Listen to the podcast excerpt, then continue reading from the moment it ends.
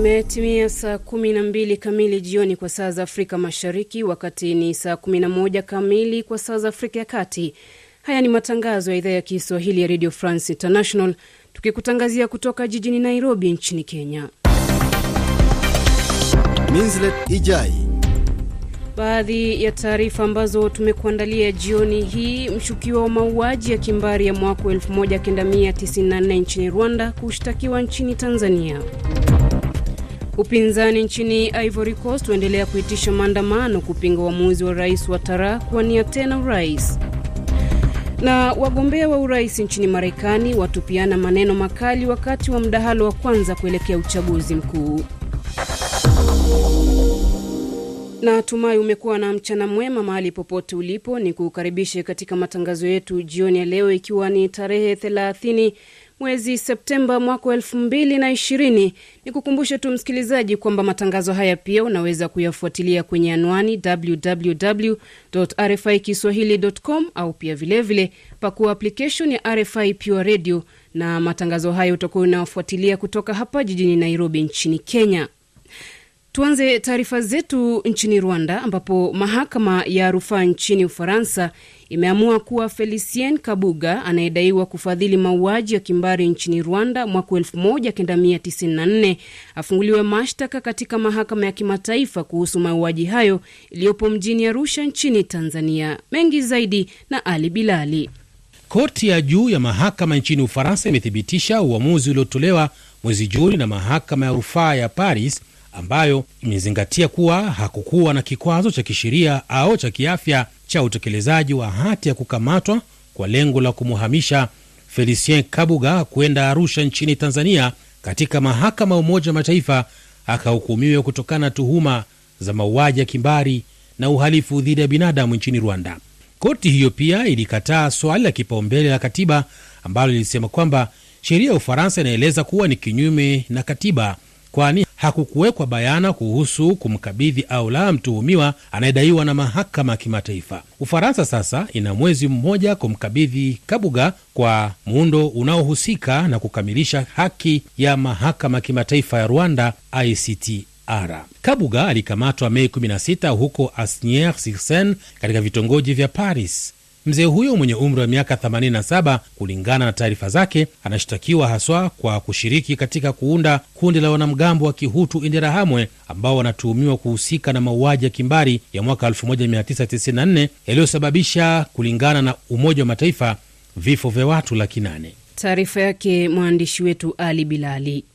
Nchini DRC wafungwa wa kike katika gereza la Kasapa mjini Lubumbashi wanaishi kwa hofu baada ya visa vya kubakwa, kwa mujibu wa shirika lisilo la kiserikali linalojulikana kama Ganve, baada ya gereza lao kuteketea moto mwishoni mwa wiki iliyopita, wakati wafungwa walipojaribu kutoroka.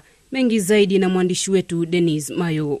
Wafungwa wa kike wa gereza ya Kasapa jijini Lubumbashi hawana tena bweni wala mawasiliano na jamaa zao. Simu za mkono zilichukuliwa na vitisho vya kuuawa kutoka kwa mfungwa mmoja aliyejichukulia madaraka juu ya wafungwa wengine. Kulingana na Bwana Emmanuel Kifungo wa shirika la kipekee Ganv, wafungwa hawa wa kike hubakwa kiolela. Wamama watoto beko katika situation mbaya sana isiyo stahili, banaweka mpanga pembeni na kisu sa vile bamama abana tena nguvu beko na chakula paka kufanya ile kitendo isiyo stahili, jambo ambalo linaumiza moyo wanawake wengine huko Lubumbashi. Bibi Sylvie Kolomoni wa shirika la kupigania haki za mwanamke Voix du Savoir kaomba hatua ichukuliwe kwa haraka. Ile nakuwa ya kufanya lazima pasipo kupitisha wakati ni kubayengea kubayengea kusudi kubasepare na banaume. Tukisha kubayengea, tutafuta watalala je, tutabaswanie je, batakuria nini?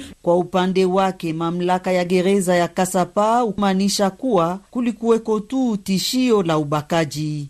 Tena yeye kasema majadiliano yanaendelea kwa lengo la kuboresha hali ya maisha ya wafungwa wa kike. Denis Mayo, Lubumbashi, RFI Kiswahili. Shukran Denis Mayo. Tusalie nchini humo ambapo shirika la afya duniani WHO limeahidi kufanya uchunguzi kuhusu madai ya wafanyakazi wa afya waliokuwa wakisaidia mapambano dhidi ya mlipuko wa Ebola nchini humo waliwadhalilisha kingono na kuwanyanyasa wanawake. Taarifa ya WHO inakuja wakati mashirika mawili ya habari yakitoa ripoti ya zaidi ya wanawake 50 wanaowashtumu wafanyakazi wa WHO na mashirika mengine ya kutoa misaada kwa kuwanyanyasa kimapenzi. Nchini Kenya, Rais Uhuru Kenyatta anazuru Ufaransa katika ziara ya siku tano akiwa na mawaziri watano, ambapo atakutana na Rais Emmanuel Macron na wafanyabiashara mbalimbali. Hii ni ziara yake ya kwanza nje ya nchi tangu nchi hiyo ilipokumbwa na janga la korona mwezi Machi. Mwengi zaidi na Emmanuel Makundi. Akiwa nchini Ufaransa, Rais Kenyatta na mwenyeji wake Rais Emmanuel Macron wanatarajiwa kutiliana saini mkataba wa ujenzi wa barabara kutoka Rironi, Nakuru na Mau wenye thamani ya shilingi za Kenya bilioni 180. Mbali na mkataba wa ujenzi wa barabara hii, Rais Kenyatta na Macron pia watatiliana saini mikataba mingine ya ushirikiano ikiwemo ya miradi ya maji, miundombinu na nishati.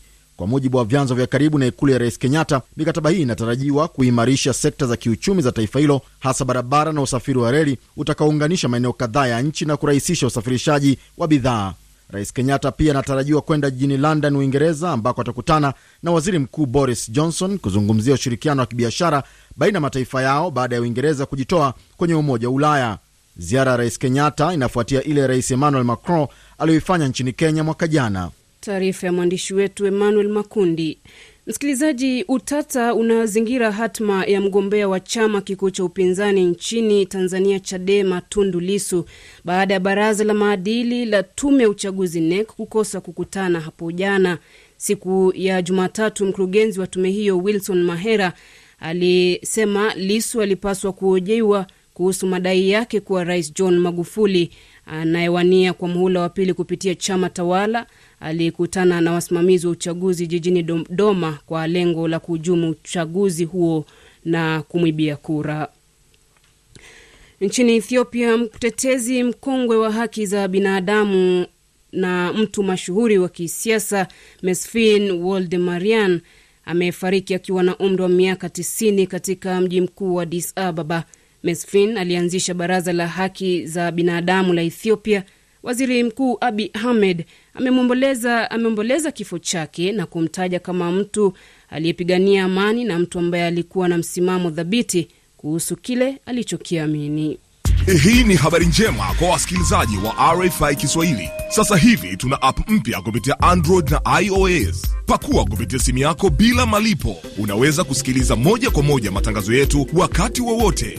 RFI Kiswahili application inapatikana kupitia App Store na Google Play. Watumiaji wetu wakiwa Kenya, Tanzania, Marekani, Uingereza, Ufaransa na Australia wanaweza kuchagua kusikiliza kupitia mfumo wa sauti au kusikiliza moja kwa moja. Dakika nane baada ya saa kumi na mbili jioni kwa saa za Afrika Mashariki. Marufuku ya maandamano iliyokuwa imetangazwa nchini Ivory Coast inakamilika hivi leo, wakati huu viongozi wa upinzani wakiitisha mgomo na maandamano makubwa ya kuendelea kumshinikiza Rais Alassane Ouattara kutoania urais kwa muhula wa tatu. Mbali na kutomtaka rais Watara kuwania tena urais, wapinzani wanataka mabadiliko katika mahakama ya katiba na tume ya uchaguzi kuelekea uchaguzi huo utakaofanyika mwisho wa mwezi Oktoba. Wakati hayo yakijiri, shirika la utatuzi wa migogoro la International Crisis Group linataka uongozi wa Ivory Coast kuwaruhusu rais wa zamani Laurent Gbagbo na spika wa zamani Guillaume Soro kurejea nchini ili kushiriki katika uchaguzi huo. Rinaldo de Panye anatoka shirika la International Crisis Group. Tangu msimu wa majira yaliyopita, tuna upande wa utawala na upinzani hawaelewani kabisa kuhusu kanuni za msingi za uchaguzi. Kuna upinzani unaotupilia mbali uhalali wa tume ya uchaguzi, watupilia mbali uhalali wa mgombea Alassane Ouattara. Tunafikiri kwamba yote hayo hayaruhusu kuelekea kwenye uchaguzi ulio huru na haki, kutokana na kwamba mwanzoni kabisa hakuna makubaliano. Hii inaweza kupelekea kupinga kwa matokeo ya uchaguzi na hivyo kushuhudia kile kilichotokea katika uchaguzi uliopita, kama vile historia inaelekea kujirudia tena nchini Cote d'Ivoire, na hii itakuwa na matokeo mabaya ya kuyumba kwa hali ya maisha ya kijamii na siasa za nchi. Sauti yake Rinaldo de Panye kutoka International Crisis Group. Wanajeshi kumi wa Nigeria wameuawa na wanajihadi katika shambulizi la kushtukiza karibu na mji wa Mate katika eneo la ziwa Chad, duru za usalama zimethibitisha. Msafara wa wanajeshi hao ulikuwa ukiwapelekea chakula wanajeshi wengine katika eneo hilo kabla ya kushambuliwa na wanajihadi hao. Wanajeshi wawili wa Mali wameuawa na wengine sita kujeruhiwa katika shambulizi katika barabara ya Diotaza na Boni siku ya Jumanne katika eneo la kati ya nchi hiyo ambalo limeendelea kukumbwa na wanajihadi na vurugu za kikabila. Msikilizaji, nchini Chad upinzani umetoa wito kwa raia wa nchi hiyo kujitokeza na kujisajili kama wapiga kura, wakati hapo kesho tume ya uchaguzi nchini humo ikitarajiwa kuanza shughuli za kupitia orodha ya wapiga kura kwa maandalizi ya uchaguzi mkuu wa mwaka ujao. Uchaguzi huo wa urais umepangwa kufanyika mwezi Aprili mwaka ujao, huku uchaguzi chaguzi za ubunge zikitarajiwa kufanyika miezi kadhaa baadaye. Rais wa Marekani Donald Trump na mpinzani wake Joe Biden wametupiana maneno makali wakati wa mdahalo wa kwanza kuelekea uchaguzi mkuu utakaofanyika tarehe tatu mwezi Novemba. Trump kwa mara, mara kwa mara alikuwa akimkatisha Biden wakati akizungumza, jambo ambalo lilimkera mgombea huyo wa chama cha Democratic na kumwambia salie kimya wakati walipopambane kuhusu masuala ya uchumi, afya na janga la korona ambalo Biden alimkosoa Trump kuhusu namna alivyoshughulikia. Rais hana mpango wowote, hajawahi weka mikakati yoyote. Alijua tangu mwezi Februari jinsi janga hili lilikuwa hatari. Alifanya nini? Yuko kwenye rekodi akikubali alijua. Anasema kuwa hakutoa tahadhari kwa vile hakutaka kuwatia wasiwasi wa Marekani. Hufai kuwa na wasiwasi, yeye alikuwa na wasiwasi. Akijibu tuhuma dhidi yake, rais Trump ameisifia rekodi yake katika vita dhidi ya korona na badala yake kuinyoshea kidole cha lawama nchi ya China. If we would have listened to you, kama tungekusikiliza nchi ingeharibika. Mamilioni ya watu wangekuwa wamekufa, sio mia mbili wala sio elfu mbili. Mtu mmoja tu kufa ni hasara, lakini hii yote imesababishwa na China. Haikupaswa kutokea, kwa hiyo ni makosa yao. Najua unapozungumzia idadi, haujui hata ni watu wangapi wamekufa China, Urusi ama India, sababu wao hawatoi idadi halisi. Baada ya mdahalo huo, wachambuzi wa mambo na kura za maoni wanasema kuwa Biden alimshinda Trump katika mdahalo huo.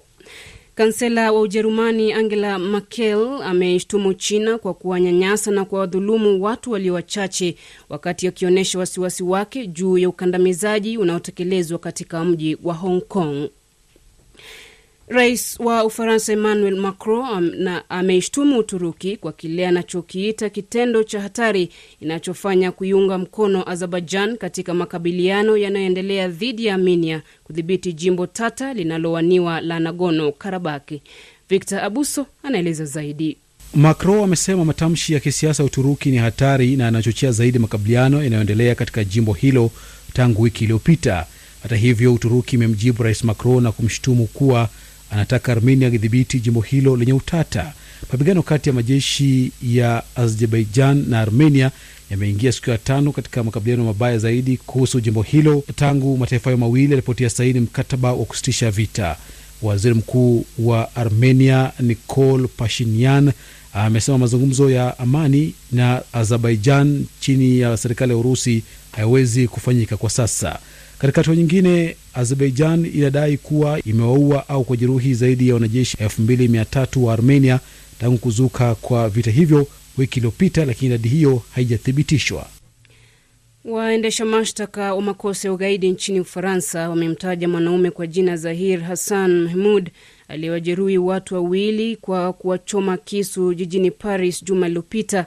Aidha, kiongozi wa mashtaka amesema mshukiwa huyo aliyetambulisha aliyejitambulisha kuwa na umri wa miaka 25 awali alikiri kuwadanganya polisi. Na nchini Kuwait, Sheikh Nawaf Al Hamad Al Saba ameapishwa kama kiongozi mpya wa nchi hiyo baada ya kifo cha Sheikh Saba aliyefariki hapo jana nchini Uingereza akiwa na umri wa miaka 91. Uh, Sheikh Nawaf Al Saba ameahidi kuwa atafanya kila awezalo kuhakikisha ustawi wa nchi hiyo. Zimekatika dakika 15 baada ya saa 12 jioni kwa saa za Afrika Mashariki. Tupate taarifa za viwanjani, naye Victor Abuso, karibu nam. Asante sana mwenzangu Minslet. Tuanzie kule nchini Afrika Kusini. Kocha wa muda mrefu wa klabu ya soka ya Mamelodi Sundowns Pitso Mosimane amejiuzulu kutoka katika klabu hiyo, na duru zinasema kwamba huenda kwenda katika klabu uh, ya Al Ahly kule nchini Misri. Amethibitisha kwamba anaondoka katika klabu hiyo na inakuja tu baada ya hivi karibuni kutia saini mkataba um, wa miaka minne na klabu hiyo, na nakumbukwa uh, kuwa kocha ambaye aliwezesha klabu hii kunyakua mataji kadhaa, mataji kumi na moja mm -hmm. barani Afrika, yale ya, ya, ya klabu ya shirikisho barani Afrika na klabu bingwa barani Afrika pamoja na ligi kuu ya soka kule nchini Afrika Kusini. Amekuwa uh, akifuza klabu hii toka mwaka wa elfu mbili na kumi na mbili wakati huo akifunza uh, timu ya taifa ya Bafana Bafana, na alipofutwa kazi basi akaenda katika klabu hii ya Mamelodi Sundowns. Mwanariadha wa Kenya Eliud Kipchoge amesema kwamba mashindano ya riadha ya London Marathon yatakaofanyika siku ya Jumapili uh, Jumapili hii yataleta matumaini kwa dunia. Anakabiliwa na ushindani kutoka kwa Kenenisa Bekele, lakini amesema kwamba ana matumaini makubwa ya kunyakua taji hilo licha ya kwamba mashindano hayo Mislet mm -hmm. hatahudhuriwa na mashabiki kwa sababu dunia kwa sasa inaendelea kukabiliana na janga la korona, na kama unavyojua kule nchini Uingereza uh, kuna mlipuko mpya wa korona ambao unaendelea mm. Nam kule barani Ulaya ni kwamba mshambuliaji wa klabu ya Paris Saint Germain Neymar ametajwa kwamba anadaiwa uh, uh, anadaiwa euro milioni 34.6 uh, kama kodi na mamlaka kule nchini Uhispania. Uh, unakumbuka ni mchezaji ambaye alikuwa anachezea uh, Barcelona kati ya mwaka elfu mbili na kumi na tatu hadi mwaka elfu mbili na kumi na saba na ripoti zinasema kwamba alipokuwa anacheza soka kule, uh, kule Uhispania hakulipa uh, pesa hizi, kwa hivyo wanamtaka afanye hivyo. Huenda swala hili likamletea matatizo uh, Biminslet. Naam, ni baadhi ya wachezaji ambao wamekuwa wakitumiwa kuto kulipa kodi akiwemo Cristiano Ronaldo. Naam, bila shaka huko Hispania leo kuna uh, mechi kadhaa za ligi kuu ya La Liga. Real Madrid watacheza na Real uh, Valladolid, lakini uh, Villarreal watacheza na Deportivo Alaves.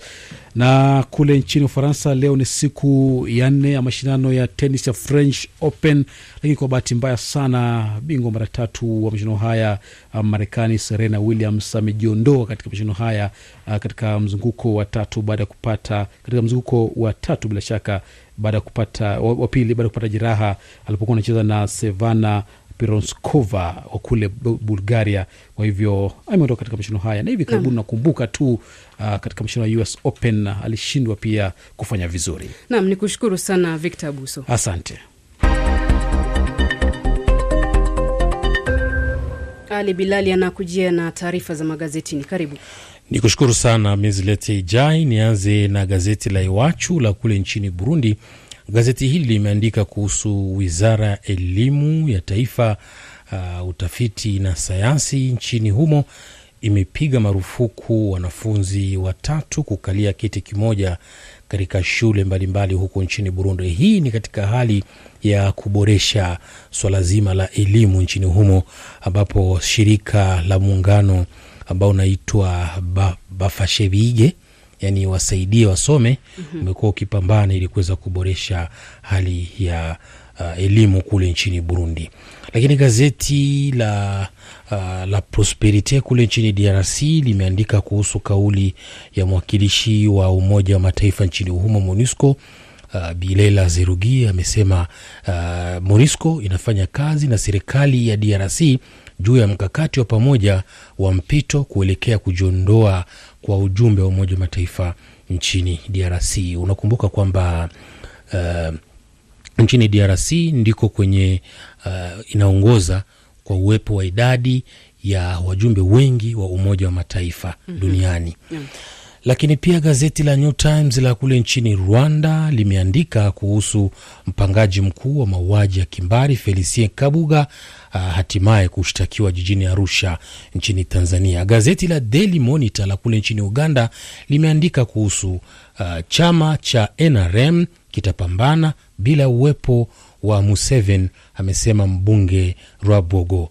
Lakini kule nchini Ufaransa, gazeti magazeti mengi tu yameandika kuhusu rufaa ya kufungwa kwa baa huko Marseille na Aix yatupiliwa mbali, na magazeti kule nchini Ubelgiji mm -hmm. yameandika kuhusu uteuzi wa Alexandra De Croo kuwa waziri mkuu mpya nchini humo. Naam, ni kushukuru Ali Bilali, shukran, na nimpishe Emmanuel Makundi na makala Gurudumu la Uchumi.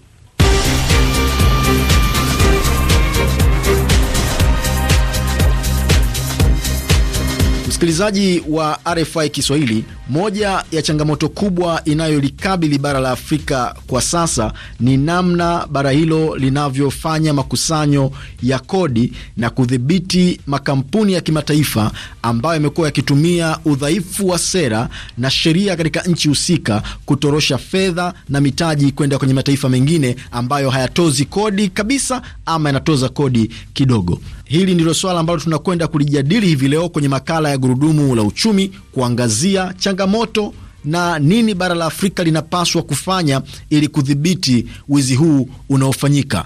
Naitwa Emmanuel Richard Makundi, karibu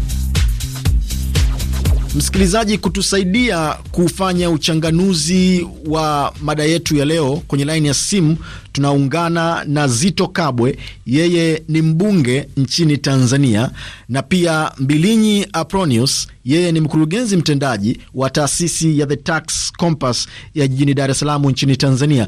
Zito Kabwe pamoja na Mbilinyi Apronius, karibuni sana kwenye makala ya Gurudumu la Uchumi jumaa hili. Asante sana.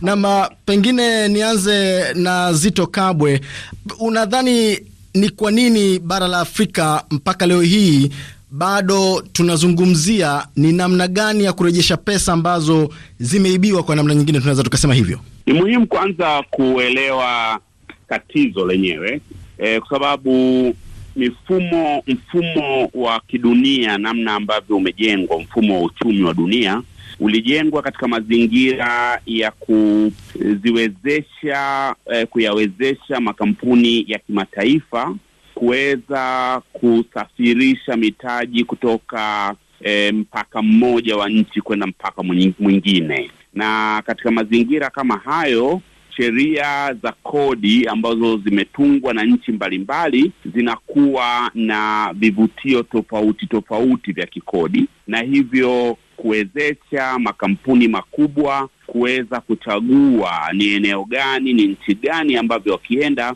watawezesha faida zao kuwa kubwa zaidi. Pengine Mbilinyi Apronas uh, Mzito anazungumzia kuhusu swala la pengine kutengenezwa mfumo wa pamoja uh, wa kodi. Kwa upande wako unatazamaje hili hilo? Katika nchi zinazoendelea nazo tulijikuta tumeingia kwenye huo mfumo wa kibepari wa dunia. Huu ni mfumo wa kibepari wa dunia nzima wa kuvutia mitaji kuja kwenye nchi zako. Kwa hiyo tunajua tunashindana hapa, kwa hiyo kila nchi inatengeneza mfumo wa kuvutia hiyo mitaji ije. Sasa bahati mbaya sana tumejikuta nchi zinazoendelea ndio zinazoumia zaidi, lakini niseme hili ni tatizo la dunia nzima, sio tatizo la nchi zinazoendelea tu kama Tanzania. Tatizo la tax evasion, la ukwepaji wa kodi au uhamishaji wa mitaji ni tatizo la dunia nzima, ila nchi zinazoendelea ndio zimeumia zaidi kama Tanzania. Zito kuvutia uwekezaji kwa kutoza ama kwa kuweka mazingira ya kodi ambazo sio za juu sana, unadhani ni njia sahihi kwa bara la Afrika? Ina, ina, ina, inategemea. Hii swala hapa ni kwamba, je, nchi kuna kitu kinaitwa the race to the bottom, kwamba nchi zinashindana kuweka viwango vidogo vya kodi na vivutio vingine ili kuwafanya wawekezaji waweze kuja. Nadhani jambo ambalo bara la Afrika linapaswa kufanya ni kuhakikisha ya kwamba kunakuwa na mfumo wa kodi wa kimataifa ambao unawezesha kule ambapo shughuli za uchumi zinafanyika, ndiyo kodi iweze kulipwa. Kwa hiyo suala zima hapa sio je, nchi za Kiafrika kushusha kodi na kuvutia wawekezaji ni jawabu au ni jambo jema? Hapana, suala ni kwamba ni namna gani nchi za Kiafrika zinaungana kupaza sauti kwa pamoja ili kufanya mabadiliko makubwa katika mfumo wa kodi wa kidunia. Mbilinyi, uh, tumeshuhudia hivi karibuni uh, mataifa mengi ya bara la Afrika yakianza kuchukua hatua ya kuyadhibiti makampuni makubwa ambayo yanawekeza katika bara hili ya kuwa pengine na akaunti ndani ya nchi husika kuliko kuwa na akaunti nje ya nchi husika. Unadhani hili linaweza likasaidia ama kupunguza utoroshaji wa mitaji? Eh, asante. Hili swala litasaidia kwa kiasi fulani, lakini bado kutakuwa na changamoto kwa sababu bado uh, udhibiti umekuwa dhaifu. Haya makampuni nikwambie, yana mbinu nyingi, mbinu nyingi za kujaribu kupunguza eh, ile wanaita tax burden ile, yani ule mzigo wa, wa, wa, wa, wa, kodi. Ukiziba kushoto, wao watatafuta mlango wa kulia. Sasa ndiyo hapa ndo maana Mheshimiwa uh, Zito anasema inabidi tuwe na mfumo ambao unahitaji, unaweza ukajaribu kuangalia hali halisi ya sera zote na uh, Zito Kabwe, siku hizi dunia imekuwa kama kijiji kimoja, kwa maana ya kwamba biashara ya kwenye mtandao imeshamiri. Wapo wanaoona pia biashara ya kwenye mitandao ni mbinu ambayo inatumiwa na baadhi ya makampuni ama baadhi ya watu kufanya udanganyifu ambao unashuhudiwa hivi sasa kwa bara la Afrika. Tumeshuhudia tumeshuhudia makampuni makubwa kama Amazon kama Google e, yakipata kashikashi kutoka nchi za magharibi hasa Uingereza na nchi za jumuiya ya, ya Ulaya kuhusiana na biashara zao na mifumo yao ya kodi. Ni dhahiri kwamba teknolojia inapoongezeka na mbinu pia zinaboreka zaidi. Kwa hiyo ni muhimu kwa nchi kama zetu kujifunza kila teknolojia inapokuwa imeboreka na kuweza kukabiliana na Mbilinyi. Tunashuhudia mataifa yenye nguvu duniani, yako baadhi ambayo hata kashfa ya Panama ya hivi karibuni, yako baadhi ambayo yalikuwa yanaunga mkono, yako ambayo hayaungi mkono hatua ambazo zinatarajia kuchukuliwa na baadhi ya mataifa ama zimeanza kuchukuliwa na baadhi ya mataifa. Unadhani ni kwa nini mataifa yanagawanyika hasa katika suala la udhibiti uh, wa kodi? Sababu haya, hili swala kuna wale wanaofaidika na wale wanaoumia. Kwa mfano vile visiwa ambavyo ni nchi ndogo sana ambazo makampuni haya yamekuwa yakiweka ofisi kule na kuweka kama mifumo ya kodi ambayo inavutia kwamba labda kodi ni zile ambako pengine ndio makampuni haya yamekuwa yakiweka maofisi kule halafu eh, na na kodi kule ni ndogo. Kwa hiyo changamoto kubwa ni kwamba hapo ni kwamba hizi nchi ni kwamba ziwe na umoja, ziwe na na, na, na, na, na msimamo na sera zinazo zinazokubalika. Sababu kubwa ni kwamba eh, tunatofautiana jinsi tunavyofaidika kwenye kwenye kwenye mfumo huo wa kodi. Naam, bara la Afrika, wataalamu wanasema na ripoti uh, ya Umoja wa Mataifa ya maswala ya uchumi na kodi inasema kwamba bara la Afrika linapoteza karibu bilioni mia moja uh, kwa mwaka kutokana na utoroshaji uh, wa, wa mitaji. Zito Kabo, nadhani uh, kwa hatua ambazo zimeanza kuchukuliwa na bara la Afrika la, ya, la kutaka kudai pesa ambazo zimetoroshwa kurejeshwa katika mataifa yao watafanikiwa? Kufanikiwa kutakuwepo, lakini kidogo. Tumeona eh, Kongo ilihangaika na fedha ambazo Mobutu alizificha. Nigeria ilihangaika na fedha ambazo Abacha aliyekuwa wakiwa rais wao alizificha kama dola bilioni tano hivi, na Kongo ilikuwa takriban dola bilioni tatu hivi, lakini mafanikio yamekuwa ni kidogo, kwa sababu Afrika tunaenda kuhangaika na tukio moja au mawili. Jambo ambalo linapaswa kufanywa ni bara la Afrika kusimamia mabadiliko ya mfumo wa kodi wa kidunia, na hapa inapaswa nchi zote za Afrika kupitia eh, Umoja wa Afrika, the African Union pale Addis Ababa, mawaziri wa fedha wa nchi za Kiafrika, mawaziri wa uchumi wakae, wahakikishe ya kwamba Afrika inakuwa na itifaki moja, protocol moja inayosimamia masuala mazima ya kodi za kimataifa na ili kushawishi dunia. Uh, Mbilinyi, kwa kumalizia tu, tunashuhudia bara la Afrika, maanake tunazungumzia pia uh, sio tu kutoroshwa nje ya bara la Afrika, lakini hata ufanyaji wa biashara, namna nchi za Afrika zinavyofanya biashara zenyewe kwa wenyewe. Kuna swala pia la utoroshaji wa mitaji, na hivi karibuni bara la Afrika nchi nyingi zimetia saini ule mkataba wa biashara huria wanaweza wakadhibiti vipi ili hata nchi zitakaporidhia zote mkataba huu wa biashara huria yasiwepo yasi haya masuala ya utoroshaji wa mitaji na fedha? Changamoto ya utoroshaji wa pesa ni kubwa, na kama tunavyosema hapa, swala ni kubwa, ni kwamba lazima kukaa pamoja na kuziangalia sera zilizokuwepo na sheria zilizokuwepo, eh, zihakikishe kwamba hayo matatizo yanadhibitiwa, kwa sababu tatizo kubwa ni kama anavyosema Mheshimiwa Zito kwamba tumekuwa tukiangalia matokeo lakini eh, matukio machache tu ambayo yamekuwa pengine yamekitukia na tunajaribu kudhibiti hayo, lakini swala kubwa ni kudhibiti mifumo ambayo inapelekea matatizo na zile sheria za kodi ambazo zitapelekea hizi nchi ziweze kupata pesa zaidi na kuzuia pesa kutoka nje ya nchi. Hiyo ndio imekuwa changamoto, na inahitaji nchi za Afrika zikae pamoja na kuamua kwamba nini tunataka kufanya na sio kuangalia tu matukio mati. Msikilizaji, na mpaka kufikia hapo ndio natia nanga ya makala haya ya gurudumu la uchumi kwa juma hili. Shukrani kwa Zito Kabwe, mbunge wa upinzani nchini Tanzania kupitia chama cha ACT Wazalendo, pamoja na Mbilinyi Apronius, yeye ni mkurugenzi mtendaji wa taasisi ya The Tax Campus ya jijini Dar es Salaam nchini Tanzania. Hadi juma lijalo, naitwa Emmanuel Richard Makundi. Kwa heri.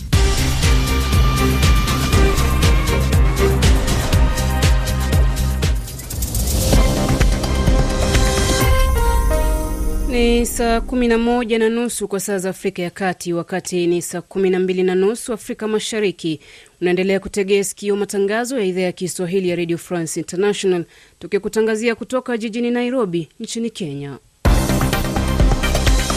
Minslet Ijai. Baadhi ya taarifa awamu ya pili ya matangazo yetu jioni hii. Mahakama ya Haki ya Jumuiya ya Afrika Mashariki yatupilia mbali kesi iliyonuia kumzuia Rais Yoweri Museveni kuwania urais mwaka ujao. Nchi ya Guini yafunga mipaka yake kuelekea uchaguzi mkuu wa mwezi Oktoba. Na wagombea wa urais nchini Marekani watupiana maneno makali wakati wa mdahalo wa kwanza kuelekea uchaguzi mkuu. Asante sana msikilizaji kwa kuendelea kuwa nasi katika matangazo yetu jioni hii. Endelea kufuatilia matangazo haya pia kwenye anwani www RFI kiswahili.com. Tuanze awamu hii nchini Uganda, ambapo mahakama ya Jumuiya ya Afrika Mashariki kuhusu haki imetupilia mbali kesi iliyokuwa imewasilishwa na wakili wa Uganda Male Mabirizi kupinga uamuzi wa mahakama ya katiba nchini humo iliyomthibitisha hatua ya bunge kuondoa kifungo cha katiba kilichokuwa kinazuia mtu mwenye umri wa miaka 75 kuwania urais katika taifa hilo. Hatua hii ya mahakama inamaanisha kuwa Rais Museveni ambaye sasa ana miaka 76 atawania tena urais wakati wa uchaguzi mkuu wa mwaka ujao. Kenneth Lukwago ni mwanahabari wetu na tathmini hatua hii ya mahakama akiwa jijini Kampala. Wamefuatilia tu namna uh, mahakama ya sheria ama Constitutional Court hapa Uganda ilitoa msimamo wake kuhusu hii mambo. Wanasema ya kwamba Uh, kwanza kabisa wabunge ndio walileta um, uh, shida pale kwenye bunge wa kulazimisha uh, spika kuwaleta jeshi. Um, unaona hawataki kuchukua msimamo mkali kuhusu namna wana, wana, wana namna wabunge kutoka kwa upande wa upinzani walishikwa. Hakuna kitu kipya sana. Kwanza uh, mahakama za Afrika hata zaidi za hapa Afrika Mashariki hazina msimamo ule mkali kuhusu mambo ya siasa. Bado kuna kitu kile cha kusema hatuwezi kuingilia mambo ya ndani ya siasa ya nchi fulani, na kwa hivyo ilikuwa ni ngumu sana hawa wenyewe kujitokeza na kusema ya kwamba Rais Yoweri Museveni asisimame kwenye uchaguzi ujao. Ni mwandishi wetu Kenneth Lukwago akizungumza nasi akiwa jijini Kampala nchini Uganda. Tusalie nchini humo ambapo muungano wa walimu uh, nchini humo umepinga marufuku ya wanafunzi wanaotumia usafiri wa umma, wakati huu mikakati ikiwekwa kupunguza kuenea kwa virusi vya korona wanafunzi watakaporejea shuleni, limeripoti gazeti la The Observer. Kulingana na katibu mkuu wa chama cha walimu Filbert Baguma, ni vigumu kwa mikakati hiyo kutekelezwa kutokana na sababu kuwa wasimamizi wa shule hawawezi kudhibiti idadi kubwa ya wanafunzi. Rais wa Kenya Uhuru Kenyatta anazuru Ufaransa katika ziara ya siku tano akiwa na mawaziri watano ambapo watakutana na Rais Emmanuel Macron na wafanya biashara mbalimbali. Hii ni ziara yake ya kwanza nje ya nchi tangu nchi hiyo ilipokumbwa na janga la korona mwezi Machi. Mengi zaidi na Emmanuel Makundi. Akiwa nchini Ufaransa, Rais Kenyatta na mwenyeji wake Rais Emmanuel Macron wanatarajiwa kutiliana saini mkataba wa ujenzi wa barabara kutoka Rironi, Nakuru na Mau wenye thamani ya shilingi za Kenya bilioni 180. Mbali na mkataba wa ujenzi wa barabara hii, Rais Kenyatta na Macron pia watatiliana saini mikataba mingine ya ushirikiano ikiwemo ya miradi ya maji, miundombinu na nishati. Kwa mujibu wa vyanzo vya karibu na ikulu ya rais Kenyatta, mikataba hii inatarajiwa kuimarisha sekta za kiuchumi za taifa hilo, hasa barabara na usafiri wa reli utakaounganisha maeneo kadhaa ya nchi na kurahisisha usafirishaji wa bidhaa. Rais Kenyatta pia anatarajiwa kwenda jijini London, Uingereza, ambako atakutana na waziri mkuu Boris Johnson kuzungumzia ushirikiano wa kibiashara baina ya mataifa yao baada ya Uingereza kujitoa kwenye Umoja wa Ulaya. Ziara ya rais Kenyatta inafuatia ile rais Emmanuel Macron aliyoifanya nchini Kenya mwaka jana. Taarifa yake Emmanuel Makundi. Msikilizaji, utata unazingira hatma ya mgombea wa chama kikuu cha upinzani nchini Tanzania, Chadema, Tundu Lisu baada ya baraza la maadili la tume ya uchaguzi NEC kukosa kukutana hapo jana.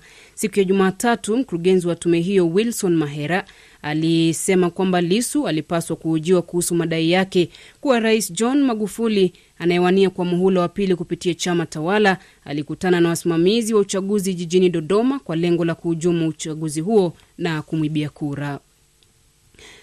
Nchini Rwanda, mahakama ya rufaa ya nchini Ufaransa imeamua kuwa Felicien Kabuga anayedaiwa kufadhili mauaji ya kimbari nchini Rwanda ya mwaka 1994 afunguliwe mashtaka katika mahakama ya kimataifa kuhusu mauaji hayo iliyopo mjini Arusha nchini Tanzania. Mengi zaidi na Ali Bilali.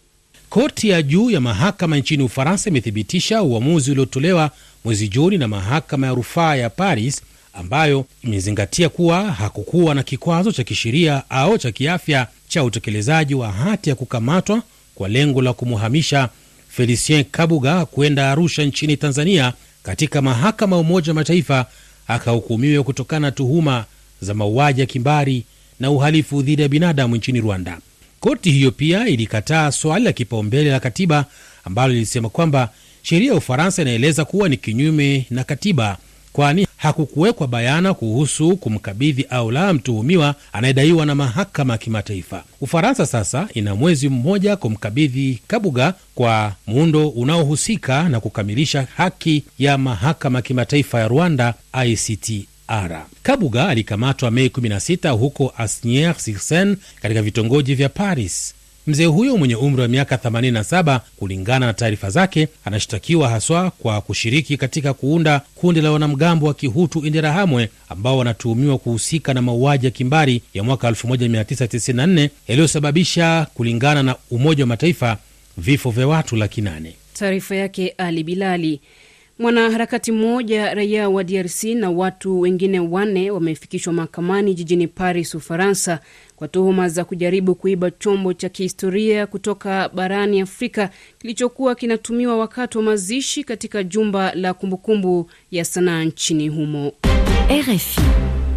Nchi ya Guini imefunga mipaka yake na mataifa ya Guinea Bissau na Senegal kuelekea uchaguzi mkuu utakaofanyika tarehe 18 mwezi Oktoba. Florence Kiwua anaeleza zaidi. Afisa mkuu katika serikali ya Guinea amethibitisha kufungwa kwa mipaka yake na nchi hizo jirani kwa kile alichoeleza ni kwa sababu za kiusalama. Waziri wa mambo ya ndani wa Guinea Bissau Boche Kande naye amethibitisha mpaka wa Guinea kufungwa kuanzia siku ya Jumapili iliyopita baada ya kupewa taarifa na maafisa wa usalama waliopo mpakani. Wachambuzi wa mambo wanasema hatua ya Guinea huenda imesukumwa na uhusiano mbaya uliopo kati ya Rais Alpha Conde na mwenzake wa Guinea Bissau Umaro Sisoko Embalo. Ripoti zinasema kuwa raia wageni wanaoishi nchini Guinea Bisau kutoka kabila la Fulani, ambao wengi ni wafuasi wa mgombea wa upinzani Selo Dalen Dialo, wamekuwa wakijaribu kurejea nyumbani ili kupiga kura, lakini wamekuwa wakipata usumbufu kutoka kwenye ubalozi wa nchi yao jijini Bisau baada ya kuifanyia marekebisho, hatua ambayo imeshutumiwa vikali na wapinzani wake. Taarifa yake Florence Kiwua. Marufuku ya maandamano iliyokuwa imetangazwa nchini Ivory Coast inakamilika hivi leo, wakati huu viongozi wa upinzani wakiitisha mgomo na maandamano makubwa ya kuendelea kumshinikiza Rais Alassane Ouattara kutoania urais kwa muhula watatu. Mbali na kutomtaka Rais Ouattara kuwania tena urais, wapinzani wanataka mabadiliko katika mahakama ya katiba na tume ya uchaguzi kuelekea uchaguzi huo utakaofanyika mwishoni mwa mwezi Oktoba. Wakati hayo yakijiri, shirika la utatuzi wa migogoro la International Crisis Group linataka uongozi wa Ivory Coast kuwaruhusu rais wa zamani Laurent Gbagbo na spika wa zamani Guillaume Soro kurejea nchini ili kushiriki katika uchaguzi huo. Rinaldo de Panye ni anatoka shirika la International Crisis Group. Tangu msimu wa majira yaliyopita, tuna upande wa utawala na upinzani hawaelewani kabisa kuhusu kanuni za msingi za uchaguzi. Kuna upinzani unaotupilia mbali uhalali wa tume ya uchaguzi, watupilia mbali uhalali wa mgombea Alasan Watara. Tunafikiri kwamba yote hayo hayaruhusu kuelekea kwenye uchaguzi ulio huru na haki, kutokana kwamba mwanzoni kabisa hakuna makubaliano.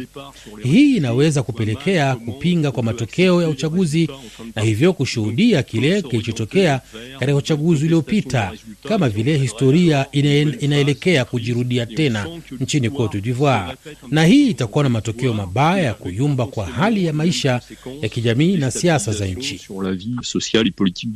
Sauti yake Rinaldo de Panye kutoka shirika la International Crisis Group. Nchini Nigeria, tume ya kitaifa ya kudhibiti umeme imefuta uamuzi wa kuongeza bei ya bidhaa hiyo, hatua hii ikikuja baada ya tishio la mgomo wa wafanyikazi nchini humo, lakini ukaahirishwa baada ya mazungumzo na serikali. Waziri wa ulinzi wa Marekani Mark Esper amewasili nchini Tunisia kwa ziara yake ya kwanza Afrika Kaskazini, ambapo anatarajiwa kutoa hakikisho kuhusu ushirikiano wa Marekani katika eneo la Maghreb.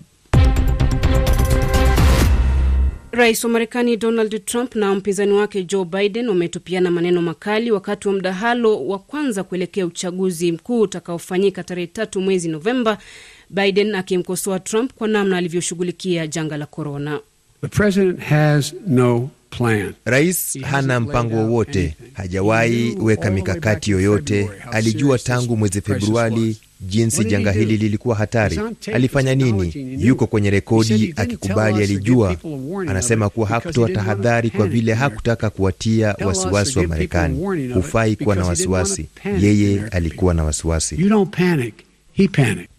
Naye Donald Trump amesifia rekodi yake katika vita dhidi ya korona na badala yake kuinyoshea kidole cha lawama nchi ya China. Waendesha mashtaka wa makosa ya ugaidi nchini Ufaransa wamemtaja mwanaume kwa jina Zahir Hassan Mahmud aliyewajeruhi watu wawili kwa kuwachoma kisu jijini Paris juma lililopita. Kansela wa Ujerumani Angela Merkel ameshtumu China kwa kuwanyanyasa na kuwadhulumu watu walio wachache, wakati akionyesha wasiwasi wake juu ya ukandamizaji unaotekelezwa katika mji wa Hong Kong. Na mahakama moja nchini India imewaachia uhuru viongozi wakuu wa chama tawala waliokuwa wameshtakiwa kwa kuhusika na ubomozi wa msikiti miongo kadhaa iliyopita na kusababisha ghasia zilizopelekea vifo vya watu elfu mbili. Mahakama hiyo imesema kuwa upande wa mashtaka ulishindwa kutoa ushahidi wa kutosha kuonyesha kuwa wahusika hao walihusika na tukio hilo.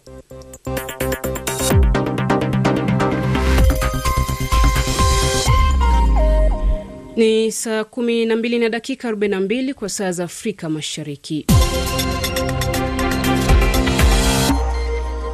Msikilizaji, tugeukia mahojiano yetu hivi leo, ambapo rais wa Marekani Donald Trump na mpinzani wake Joe Biden wametupiana maneno makali wakati wa mdahalo wa kwanza kuelekea uchaguzi mkuu utakaofanyika tarehe tatu mwezi Novemba.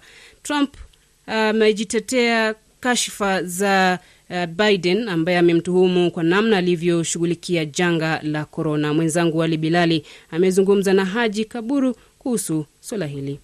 Um, mdahalo huu ulikuwa ni mdahalo mzuri kwa sababu ulitoa fursa zote pande zote mbili kueleza yale ambao wanafikiri yanaweza kuwasaidia katika kampeni zao. Hilo la kwanza. La pili, wananchi wamepata fursa ya kuwajua wagombea na walivyo na nini wanataraji kukifanya kutoka kwao. Na tatu, ilikuwa ni kuwapima uwezo wa kuona nani ni mahiri zaidi kuliko mwingine na vitu kama hivyo. E, ukiangalia Rais Donald Trump alionekana kumshambulia sana uh, Joe Biden katika mdahalo huo, hata mara kadhaa kumkata uh, hajamalizia kuongea yeye tayari kishadakia. Labda hili wewe unalizungumziaje? Uh, unajua kwa hali halisi ilivyo, Donald Trump ana matatizo makubwa sana ya kiutawala na pia ana matatizo katika chama chake na anajaribu kuona yale matatizo anayapeleka, anaona kama yani hawa Democrat wanamshambulia zaidi, na kwa kuja kwake eh, kuja pale Biden kumefanya apate nafasi ya kueleza yale ambayo alikuwa anafikiri kwamba angeweza kueleza kwa watu wa, wa, wa, wa Democrat. Sasa hii kwanza ilikuwa ni kinyume na utaratibu ambao ulikuwa mzuri, ambao kila mtu alikuwa amepewa nafasi ya kuzungumza, lakini yeye alichukua nafasi ndefu ya kuzungumzia kwake kwa kushambulia na pia kuchukua hata mawazo na, na muda wa muda wa mgombea mwenzie au mwenye mdahalo mwenzie kuzungumzia hili jambo. Halikuwa limeleta taswira nzuri, inaonyesha na kiasi gani Donald Trump ana uchungu au haelewi hasa kile anachokisema. Naam, na inavyoonekana ni kwamba Joe Biden amekuwa na amepiga hatua katika mdahalo huu wa jana, ikiwa ni mara ya kwanza. Je, tutarajie kuona mengi zaidi yakiibuka katika midahalo ambayo imesalia? Ah, unajua John Biden, Joe Biden anaweza kuwa ni mdahalo ukawa mara wa kwanza kwake, lakini pia kwa sababu yeye amekwisha kuwa vice president huko nyuma mambo ya midahalo ya namna hii imekwisha fanyika, ingawa sio ile ya kimashindano, lakini midahalo kwenda kutoa mbele za watu akakusikiliza, basi ana ujuzi wa kutosha, na aliweza kuwa anaonekana alijizatiti mapema au alijiandaa mapema katika kujua ni nini atajibu na nani atakisema. Naam, na sasa ukiangalia, nafikiri kwa nini Afrika tujifunzi kushuhudia vitu kama hivyo? Afrika ha, kwanza Afrika hatuna demokrasi ambayo inafanana na Marekani. Amerika wana demokrasi yao ambayo inalingana na mazingira yao wenyewe kwanza, na pili ni kwamba Marekani uelewa ni mkubwa sana wa wale wanaotaka kusikiliza mdaa ule ule e, na kwa kuwa umekuwa wame, wamekushapita muda mrefu katika utawala, wanajua wananchi wanataka nini. Lakini Afrika hili bado tuna miaka, nchi ikiwa imezidi sana na miaka hamsini na moja ya uhuru, huwezi kutegemea kwamba tuweze kuiga na kufanya perfect au kwa sahihi kabisa kama wanavyofanya Marekani. Alafu pia sisi tuna demokrasi yetu ambayo wanatokana na, na mila zetu na desturi. Ni mtazamo wake Haji Kaburu akizungumza nasi akiwa jijini Dar es Salaam, Tanzania. Na nimpishe mwenzangu Benson Wakoli na makala Habari Rafiki. Hujambo na karibu katika makala habari rafiki. Mada ya leo ikiwa shughuli za kawaida zimeanza kurejea taratibu katika mataifa ya Jumuiya ya Afrika Mashariki baada ya maambukizi ya virusi vya korona kupungua. Ni shughuli gani zilizokuwa zimesitishwa nchini mwako kutokana na janga la korona? Mimi naitwa Benson Wakoli na haya hapa baadhi ya maoni yenu. Jina langu ni Oscar Sidioni Nshando nikitokea Nshamba, Mleba, Kagera, Tanzania. Kwa upande wa Tanzania, mbali na kufunga shule, lakini shughuli za uzalishaji mbalimbali, hakuna shughuli ambayo ilikuwa inaonekana kusimama. Shughuli zote tulikuwa tunazifanya vizuri sana, lakini tulikuwa tunafuata taratibu na kanuni zote tulizokuwa tunapewa na wataalamu wetu wa afya. Jina langu kama kawaida ni Alexi Kajugo Kasongo, naishi katika nchi ya Namibia, capital city yake ni Windhoek. Alafu nime kwa kweli kufatana kwa miezi misita ambayo tumepiganisha kwa kipindi cha COVID-19, shughuli ambazo kwetu ambazo zimekuwa zimelala kabisa, hata kwa sasa hazijaendelea kama vile kawaida. Tunaona kwenye sport sport hapa Namibia, hapa capital city Windhoek, haijaanza kuendelea vizuri, na kwa sasa imefungwa, inaendelea kufungua kidogo kidogo, lakini haijakuwa rasmi kama vile kawaida shops ambazo kwa kweli zimekuwa zikiingiza kwa leo zinaenda kabisa zikifunga, kama vile ambavyo wanaita mall. Kuna shops zingine ambao wanafunga wana, wanatia vitu kwenye sale ambavyo vitu vinaenda vikishuka sana, kwa kuwa hakuna wateja ambao wanaendelea kupatikana, kama vile wa customer hawaonekani, hawapatikane kwenye shops. Asante RFI Kiswahili, mimi ni Januari Msabaha, napiga simu nikiwa Lusaka, Zambia. Kipindi hichi cha maambukizi hatari ya coronavirus nchini Zambia, mko mmefungwa shughuli mbalimbali kama vile vilabu vya pombe, maeneo ya kuabudia ni kanisa na misikiti, kasino na makampani mengine madogo madogo, yale ambayo alikuwa wana uwezo wa kuamudu vitendea kazi vya, vya wagonjwa. Kwa hiyo tunashukuru sana serikali kwa, ku, kwa kuzingatia na kurejesha tena hali halisi ambayo ilikuwa kama, kama zamani, lakini tunawaomba waongeze bidii ili uchumi ukae salama. Asante sana. Eh, asante sana ndugu mtangazaji, naitwa Rambo Machasiri, napatikana Afrika Kusini. Kwa kweli mimi hapa Afrika Kusini tunashukuru sana serikali kwa hatua ambayo tumepigwa. Eh, shughuli nyingi sana ambazo zimefunguliwa, shughuli nyingi ambazo zimefunguliwa, hususan tutasema ni shughuli zote, kwa maana hapa mwezi ambao utakuja hapa boda zitafunguliwa, ndege zitafanya kazi kama kawaida, yani ndazungumzia kama ni shughuli zote sasa hapa Afrika Kusini zime zitakuwa zimerejea kwa hali yayo ya kawaida. Kwa majina naitwa Celestini Kajuna, nipo Bukoba, Kagera, Tanzania.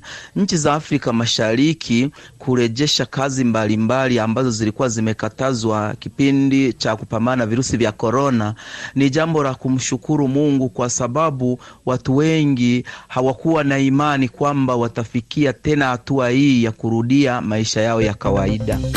Habari yenu nyote wafuasi wa RFI Kiswahili, mimi ni Josias Bigirimana nikiwa Bujumbura, Burundi. Ni kweli nchi nyingi za Afrika Mashariki ziso zina, zinarejesha shughuli ambazo zilikuwa zilisimama eh, kwa sababu ya maambukizi ya virusi vya korona. Huku kwetu hatukufunga sana in, maya, kazi ziliendelea vizuri, mikutano iliendelea, makanisa yaliendelea, shule ziliendelea, eh, isipokuwa tu mipaka ndio ilikuwa imefungwa. Eh, lakini nikisemesha ukweli, kwa sasa sina habari halisi kuhusu kufunguliwa kwa mipaka pamoja na na uwanja wa ndege. Sina habari ya uhakika. Kwa majina naitwa Vincent JJ kazi kijana mpole, natokea Kagongo kama Shinyanga, Tanzania. Kwa kweli mimi kwanza nipende kujipongeza na kuipongeza nchi yangu ya Tanzania kwa namna ilivyopambana na janga la virusi vya corona. Kwa hiyo sasa shughuli ambayo ilisitishwa nchini kwetu labda ni upande tu wa shule ndo zilifungwa, wanafunzi wakakaa majumbani kusubiri, lakini baada ya gonjwa kupungua wanafunzi wakarejea. Lakini kwenye upande wa kazi na shughuli mbalimbali zilikuwa zinaendelea, watu walikuwa wanajitafutia riziki hapa na pale. Kikubwa tu tunaipongeza wizara husika nchini Tanzania kwa kupambana kwa namna moja au nyingine na kuhakikisha kwamba inalishinda hili janga la virusi vya korona. Toka Uvira, mimi ni Faraja Rukebura Epafrodi. Shughuli ambazo zilikuwa zimefungwa, kusafiri, masomo, hata na kuingia kanisani, hivyo vilikuwa vimefungwa, lakini kwa sasa ni huru. Tunasafiri, tunaingia kanisani, hata na shule ziko zinasoma, mauniversity ziko zinasoma, shule da, kwa darasa la sita la sekondari wamekwisha fanya mtihani na matokeo yamekwisha kutokea, na hivi punde tu kidogo, kwa mwezi ambao utakuja, tutaanza kazi za wanafunzi wote kuanzia somo la, la kwanza la msingi hadi kuendelea. Asante, tunashukuru sana. Mimi ni Lulu kutoka Kigali. Shughuli zote bado hazijarudi kamili gisi mustakabali wa dunia inafaa kuendelea, sababu viongozi wetu walitugorofia kabisa kwa kutufungia mahali pote tunakuwa tukitafuta namna ya kuishi.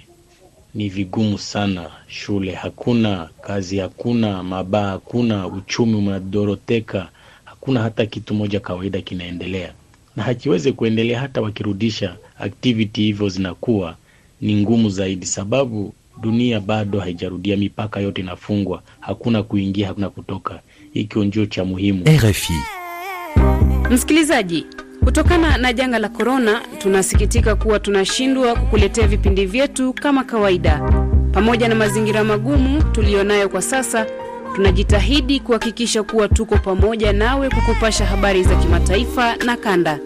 Asante sana kwa kuendelea kuwa nasi kila siku. Tunathamini uaminifu wako kwetu. RFI. Kwa jina naitwa David Sechenga nikitokea Wagumu tunadumu Muheza, Tanga, Tanzania. Katika nchi yangu shughuli ambazo zilikuwa zimefungwa na sasa zimerejea, lakini japo kitambo ni masomo, shule kufungwa kwa miezi mitatu, na hali hii kupelekea wanafunzi kuanzia shule za msingi, sekondari na hata vyuo kukaa nyumbani likizo isiyozidi miezi mitatu, lakini kwa sasa likizo hiyo ilishakwisha na wanafunzi walisharudi shuleni. Habari RFI Kiswahili, Samuel Agaba toka Kampala, Uganda. Mwanzoni shughuli nyingi zilifungwa kwa sababu ya korona. Miongoni mwa yale ambayo yalituathiri zaidi ni kufungwa kwa usafiri wa umma na matumizi ya magari ya kibinafsi lakini sasa kwa kuwa shughuli hizi zimefunguliwa, mbali na shule ambazo zitafunguliwa mwezi ujao, tunafurahi kwamba tunarudi kwenye maisha ya kawaida. Asante sana. Naitwa Anes Chacha kutoka Nairobi, Kenya. Shughuli kubwa ambayo ilikuwa imefungwa ni sehemu za burudani, baa na klabu kote nchini, lakini Rais Uhuru Kenyatta aliweza kufungua hivi majuzi, na tunaona kweli wengi wafanyabiashara wameanza kujikokota na kurejelea hali yao ya kawaida, lakini ukiangalia kwa ukaribu zaidi wengi wa wateja bado hawajarejea katika sehemu za burudani, na hii ni kulingana kwamba wengi hawana pesa na bado yale matatizo ya kupoteza kazi katika idara zingine yanaendelea kuwaathiri. Nafuu ni nafuu kubwa kwa wafanyabiashara na Wakenya kwa ujumla. Na msikilizaji, tuangazie baadhi ya maoni ambayo wewe msikilizaji umechapisha katika ukurasa wetu wa Facebook RFI Kiswahili. Naanza naye Kabanzi Jan kutoka Moba Nunda, DRC. Binafsi ninavyochunguza mimi katika taifa langu la DRC, wamerejesha kwanza shule, kanisa, na naamini kwamba janga la korona limetulia hapa kwetu DRC. Mwingine hapa anajiita Ndoto Masilamba wa Ngoweko, Tabora, Tanzania, anasema huku Tanzania shughuli za michezo, shule ndizo zilikuwa zimesitishwa, lakini shughuli zingine hakuna zaidi ya kufunga mipaka, na sasa zimefunguliwa na usafiri umerejelewa. Ndongos James Lengalenga lenga kutoka Uvira, Kivu Kusini, nchini Jamhuri ya Demokrasia ya Kongo, anasema anapongeza sana serikali za Afrika kwa jitihada ambazo zimefanya na hivi maambukizi kuonekana yamepungua kwa kiasi kikubwa. Kuna tofauti kubwa sana. Celestin Kajuna kutoka Bukoba, Kagera, Tanzania. Nchi za Afrika Mashariki zilirejesha shughuli mbalimbali ambazo zilikatizwa na kipindi cha kupambana na virusi vya korona. Ni jambo la kumshukuru Mungu. Shukrani za dhati kwako msikilizaji uliyechangia mada ya leo katika habari rafiki. Naitwa Benson Wakoli, ni kutakia wakati mwema.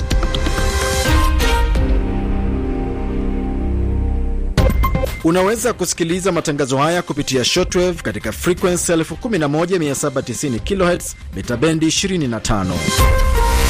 RFI. Msikilizaji, ni kukumbushe tu baadhi ya taarifa kuu ambazo tumekuwa nazo jioni ya leo. Mshukiwa wa mauaji ya kimbari ya mwaka 1994 nchini Rwanda, Felicien Kabuga kushtakiwa nchini Tanzania.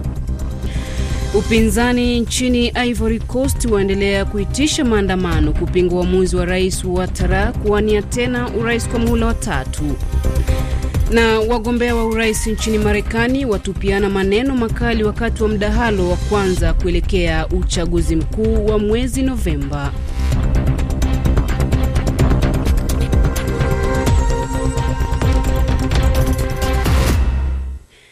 Msikilizaji, tutamatisha matangazo yetu jioni ya leo na kibao chake Fere Gola kama sutra kutokea nchini DRC.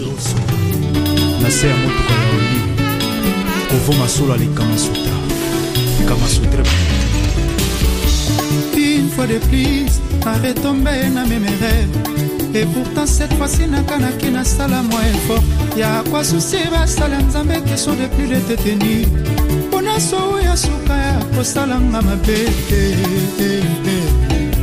Rigobert masola me na mitundi soki nzambe yemei moto atio na maboko akovo eska se trompaki?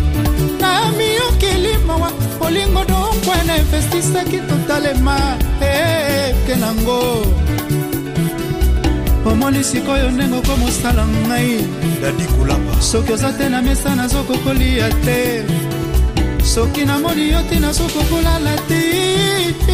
Obolingo bangambo pauline ekumbelinga mimi ekumbelinga il faut kovo na retombe na memere et pourtant cette fois-ci nakanaki nasala mwa effort. Ya kwasusi basala nzambe question de plus de te tenir mpona so ya suka ya kosalanga mabe te